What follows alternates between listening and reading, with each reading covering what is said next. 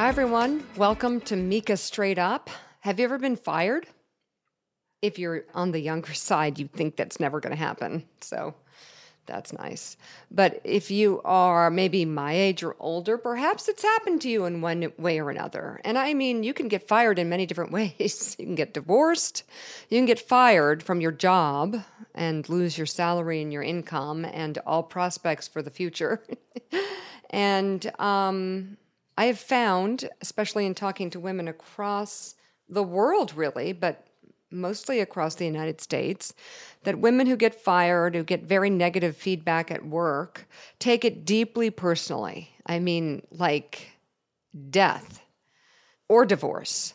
While men like get revved up by it, they get angry. They look for they look for ways to get even. They they don't remember when they've been fired. If you ask someone, let's say you've got 10 people in the room, five men, five women, all of them have been fired twice. And you say to the group, Have you ever been fired? Who's been fired? The women will all raise their hands right away, and the men will be like, They'll have to think about it for a second because they just don't remember that. They don't need to. It's clutter in their brain. It gets in the way. They are successful. They are confident. And whoever did that was wrong.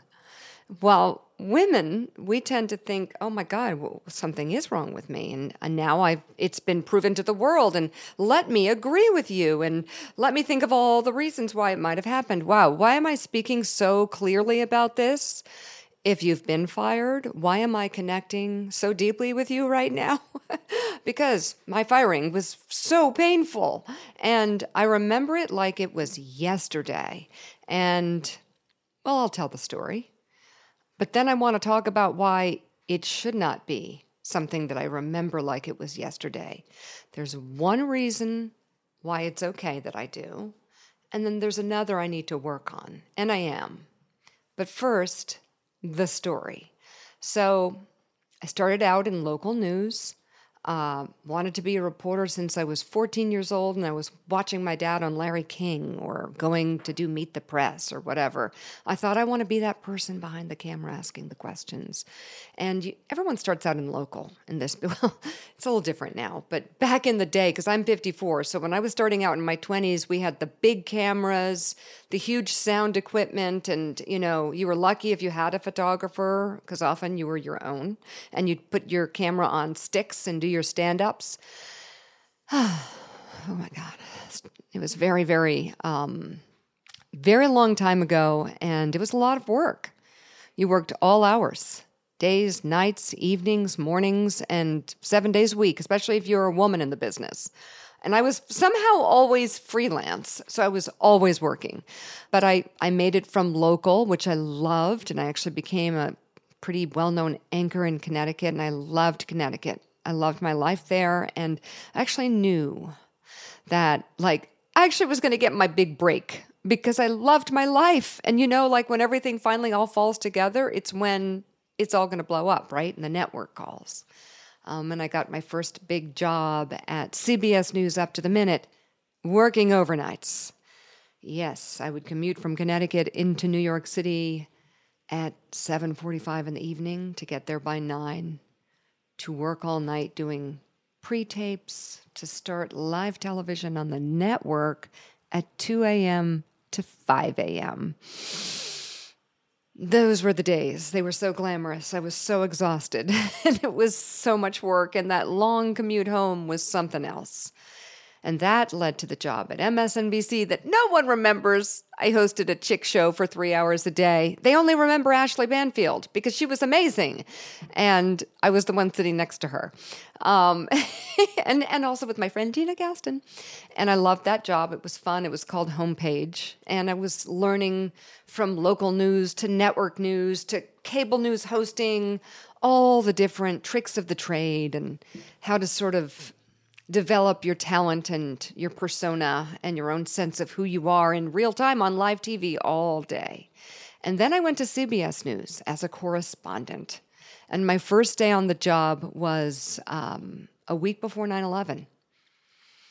My first big story was 9 11 at CBS. And that's another podcast. Um, but For seven years after 9 11, I worked at CBS News as a correspondent, climbing the ladder at CBS, learning all the different types of ways to cover stories across the country, whether it be for the early show or for 48 hours or the CBS Evening News, where I would pitch a lot of stories. I did a big investigation on the Dodge Durango ball joints and actually prompted a recall.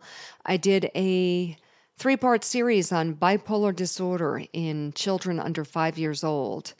I traveled all over the country and I loved it. I loved CBS so much. So much. I had two little girls and my husband, and he was working at Channel 7. And it really all seemed to come together. You know where this is going, right? Everything was falling into place. And I remember becoming um, kind of like a weekend anchor or substitute. I would fill in for John Roberts. Dan Rather was the main anchor. John Roberts was the Sunday evening news anchor, and I would fill in for John Roberts on the weekends. And gosh, that was so exciting. And I remember would bringing my daughters in with me on the weekend, and they would sit under the desk, the set, the desk of the CBS Evening News while I was doing the news. And I really remember pinching myself saying, I love my job so much, and I have my girls right here. I've like struck gold. I've found a way to make it all work. And I remember right before I signed my last contract at CBS, it was a year before I was fired. and it was um, to be weekend anchor on the CBS Evening News. And I think John Roberts was going to replace Dan, but then they had the Memogate catastrophe, and Dan left. But I had this contract to be Sunday anchor for the CBS Evening News and a 60 Minutes correspondent, like a um, contributor is what they called. Not a core, you know, there was there's only the stalwart 60 Minutes crew, but to be able to contribute to 60 Minutes and actually shot like three or four pieces some that actually aired on 60 Minutes. And I think 60 Minutes Wednesday they had. I went to India and I interviewed Bikram from Bikram Yoga before he, like, everything went very badly for him. But it was fascinating. Um, I traveled the world and started seeing it from sort of the upper level at CBS and loved it. Loved it, loved it, loved it. And then I don't really, I still to this day sort of want to say to you, I don't know why I was fired, except that Dan left. They hired Katie, and a week after announcing that, they told me there was no room for me. And I'm wondering if they didn't want a woman six days a week versus five days a week, if it was too much too soon, um, or if they just they just didn't like me. There was new management. I did hear that upper, upper, upper, upper management, the top, thought I looked weird. Um, there were lots of answers given to me, none which made any sense. But here's how it happened. Here's like the tick-tock of that day. Um, I got a call to have a meeting with Sean McManus, who was the president of CBS News at the time. He had come from CBS Sports in the middle of all the upheaval during Memogate. And I walked down the hall and I had a weird feeling. I remember like seeing the vintage pictures of CBS personalities along the wall down to the president's office. And I it was very quiet down there. And I walked in and it was just Sean at his desk and he said, "Come on in, sit down." And the door closed behind me. You know those doors. It's not like what you think, but they do have a door where you press the button and it closes. Um, I'm not sure if someone closed it, but we were alone. And he said, You know, we're going to actually release you from the window of your contract. Uh, we're, we're letting you go. And I remember kind of not uh, completely hearing him because the words didn't make any sense to me. And I was, com- I wouldn't even say I was shocked. I just wasn't. I was like, What? All right. I, I had to have him say it a few times. Now, why am I telling you this story? It's because when you get fired, women especially, we go right into emotion mind. We are so personally offended. We are so shocked that we miss the moment to make the most of the moment, and you need to make the most of that moment. When you're walking out the door, you need to get the most you can. I did everything wrong. First of all, I was shocked. Welcome to the TV business, right? But secondly, I became extremely emotional and it came on uncontrollably. And I asked him why in a desperate manner, which is so. I can you imagine a guy doing this? I can think of a gesture a guy would give, but not a question why. And the answer I got was not Sean's fault, by the way. Whatever he was doing, he had to do. But he said, there's no real reason to explain. It's, it's, and he put his hand in the air.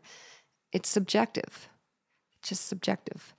And that obviously wasn't enough. And I became, I pretty much devolved. I was, there were very, very, very many tears rolling down my face. And I'm not actually telling these this story to feel sorry for me because most people who tell me they've been fired and they come to me and they're very upset, I tell them it's the best thing that ever happened to them and they just don't know it right now. And that's what a friend told me when I was crying on her shoulder. She told me this would be the best thing that ever happened to me. I could never imagine this being the best thing that ever happened to me. I had finally gotten to a point where things were going to be secure and they were totally insecure now, and everything was falling apart after a lifetime of work. I was almost 40. And I thought, oh my God, at 40, I'm never going to make it back in the business. It's over. This is over. It's done. I'm done. I'm totally done. And that's the only way I saw it. And I also saw it as I screwed up. I did something wrong. It was me. I feel terrible. And this I thought about myself, but you could see it on my face. Why am I telling you this? There's so much value in this. When you're getting fired, you need to get it together, okay? You literally need to get it together. Pull yourself together. You're not to cry. You can cry, but not there, okay? The best thing you can do if you are upset is you can say, I don't agree. I have questions. And this meeting's over for now and you get up and you go. And then you can decide how you want to revisit the situation or figure out your exit or all the different things that might come along with your exit. But devolving into a fit of tears shows perhaps weakness or an understanding of it. You don't need to agree with being fired. In fact, you should not agree with being fired. That's not good negotiating. And you negotiate going in and you negotiate at your exit as well, even if you're upset about it. And so I threw away a lot of negotiating power when I devolved, and I took it deeply personally. So, for those of you who have not been fired, get ready. It could happen at any moment. It might happen. It will happen. Assume it will. Get ready. Think about how you're going to compose yourself in that moment. What questions might you ask? Or what might you do so that you can come back later or have a lawyer call or whatever your situation is so that you are in a good position leaving. Don't leave it all on the table. Okay? Don't pour your heart out. Don't show that you are deeply shocked and offended and horrified at the thought of being fired. Don't show that because that's not all of you. In fact, especially if they're wrong. And as you can see, in CBS's case, they were wrong. One thing I did do right is I never, never once said anything bad about CBS. I loved it there. That's the truth. I say it even having been fired from there. In my story leading up to being fired, I talk about how much I loved it because I did. I learned so much. I worked with amazing people. I made amazing friends. I learned so much from the people I was with. It was a great environment for me, and I was sad to leave it. That can be true, along with them being wrong about firing me, so they need to take care of me on the way out. That part I missed. And you miss that opportunity if you become completely emotional. In fact, very high emotion mind, your ability to think goes to zero. That's why you got to keep it together. You know, when I walked out the doors of CBS and I knew I would never walk back in, it was heartbreaking. The place that was appropriate to cry, and I did, was calling my dad.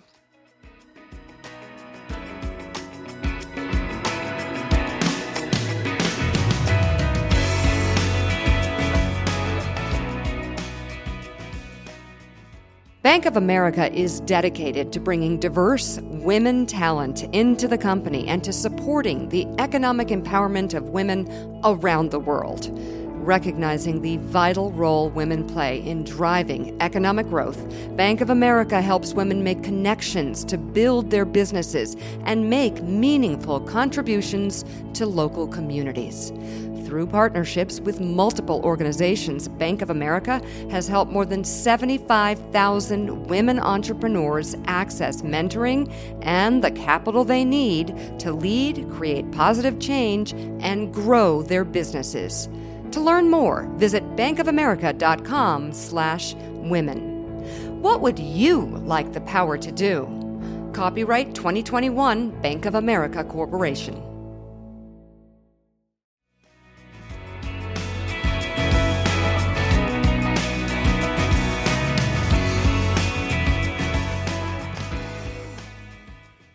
My dad My dad was so unbelievably loving toward me, but especially during hard times. He always knew what to say. He always was ready to say it. And I don't know how he had that like sixth sense with me, but on like the worst days of my life, I thought that was one of the worst days of my life. It was not. But there were other days that were bad. Um, telling him I was getting divorced um, after my daughter's accident, my accident. But getting fired seemed like the worst day of my life. And when I called my dad walking up 57th Street toward my truck at the Holiday Inn parking lot, my dad picked up, as usual, when I'm in crisis, on the first ring like he was ready for it. He's always ready for me when I'm in pain. And I was like, Dad. And he's like, Mika, Mika, Mika, Mika. And I was like, Dad. And I literally couldn't talk. I was um, like, my neck was completely clenched up with crying tears. And I could barely breathe. And then hearing him be so sweet, and I knew he was ready to hear something that had happened to me like he was waiting. I don't know why he knows this stuff. made me cry more, of course, right? And then I told him. And I was like, I I I I I I, I, just, I just got fired.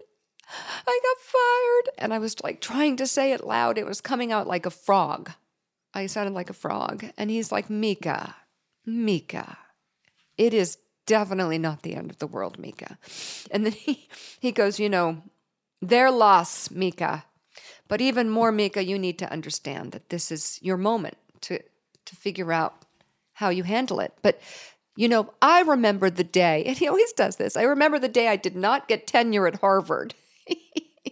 and I'm always like, Dad, you're losing me at the Harvard story. Because he always tells me this story about how he didn't get tenure at Harvard and it was completely dis- just beyond disappointing. It was gut wrenching for him. And how he got them back by going to Columbia. And 30 years later, they wanted him back or something like that. And he said, You're going to have that moment where CBS wants you back. Honestly, my dad was right. I did have that moment. But long before that moment was a year of looking for a job and not knowing what was next and walking around with the word fired on my forehead because I felt it and lived it and breathed it. And I think women do that, men don't. They just, you know what? You know what finger they put up on both sides and they move forward and find another place to work and then burn down the place where they used to work. you know, they they don't take it personally. But I did for a year. and I remember I went home and I like lied to my kids. I was so embarrassed. I was like, I'm going to be home with mommy. And they were like, What? And I was like, I'm going to be home more. I'm I'm leaving CBS. And kids know when you're lying, right? So Amelia was like, You can't leave CBS. That's the only reason the library lady likes me. She was 10. And Carly was quiet, sad, but quiet. And I thought, well, I'm just going to be there for them. They're going to love it. um, I think the school called me the next day and said, you know, can you come in and talk to Carly? And I thought, yes, I can. Why, yes, I can. I am, I happen to be available. Super mom coming. And the, the teacher told me, Diane Myers, you know, Carly told me that you were leaving CBS. And Carly was sitting by the lockers all scrunched up. And I looked down at Carly and I said, Carly, it's good news. You know, we get more time with mommy. And Carly looked at me with her big blue eyes, and they had pools of tears in them. And she said, Mommy, you can't leave CBS. You love it so much. And then I cried again. Another opportunity to not cry and be strong and do something right, and I did it wrong. And the teacher was looking at me like, Are you kidding me? Because I really lost it. And the reason I did is because your kids know you more than you know yourself. And she was right. And I realized I had lost something I loved very much, that even my daughter knew. I loved it very much. And it was okay to be sad in front of her. It's okay to show your kids disappointment, failure. It's okay to let them see you stumble. They should. And I was trying to cover it up. So I did this whole firing thing wrong. So let me make all the mistakes so you don't have to. When you get fired, keep your cool. Ask questions if you have them, or hold off for more questions. Say you'll be back, or they'll hear from you. You don't agree. Leave it hanging. It's okay to leave people hanging. You don't have to fill the room with words, especially when you're being fired. You owe them nothing. You owe yourself asking them questions and making sure that whatever it is that is available to you walking out the door, you get. Secondly, you can cry talking to your parents. you can cry talking to your spouse. You can cry talking to your children, even, but not hysterically in a school in front of the teacher who's definitely judging you. Don't lie to yourself or your family when you fall down. They need to see that. They shouldn't just see the pretty stuff, right? But you got to keep your cool at work. I personally, and I have some differences with like the younger folks on the Know Your Value team, Daniela Pierre Bravo thinks it's okay to cry at work, that there are times when it's possible. Maybe. I don't, because every time I have, I've lost something along the way. So, getting fired is a process that you need to prepare for if you want to know your value just like negotiating yourself up the ladder, negotiating for a higher salary. You need to negotiate effectively walking out the door. And that's a lot harder than it looks because it hurts. So, women, especially, understand your feelings are going to get hurt at work. It's called business. Sometimes you get fired. So make sure that you prepare for that moment, that it isn't an utter shock, that the person doesn't have to say it to you five times, okay? Be smart about it, be cool about it, and be prepared to figure out how to get the best angle at leaving because you can't turn that firing around. When that decision's been made, it's been made. But you can hold your head up high right when you get out the door, right when you go into those next job interviews. Don't wear it on your head. Don't think everybody knows why you were fired and you're the only one who doesn't, or don't think there's something wrong with you and hedge about it. You were fired, you were let go. Go to those job interviews, pick yourself up, pull yourself together, put on that game face, and understand that sometimes it's not you, it's them. Okay? I know for women, we always think it's us, but it's them. Okay? And so those are all my what not to do's and what to do when you get fired, which is part of business, which is part of working, which is part of life. And there's an elegant way to do it that ends up with more money walking out the door. And then there's me devolving into a pool of tears. Make your choice now. Prepare for it. Prepare for bad news and prepare to be confident moving forward so that bad news doesn't follow you all around to every job interview you go to. I probably would have been hired sooner had I taken that advice. So I'll tell you my story in another podcast about how I got it all back together. That's a great story about pressing reset and taking a step back. But today was my very uplifting story about getting fired. But it's a reality, and I talk to you straight up about these things, and that's my story. So thanks so much for joining me today on Mika Straight Up. I hope you got the advice out of that because you never know when you might need it. Once again, this was Mika Straight Up, created with support from Bank of America.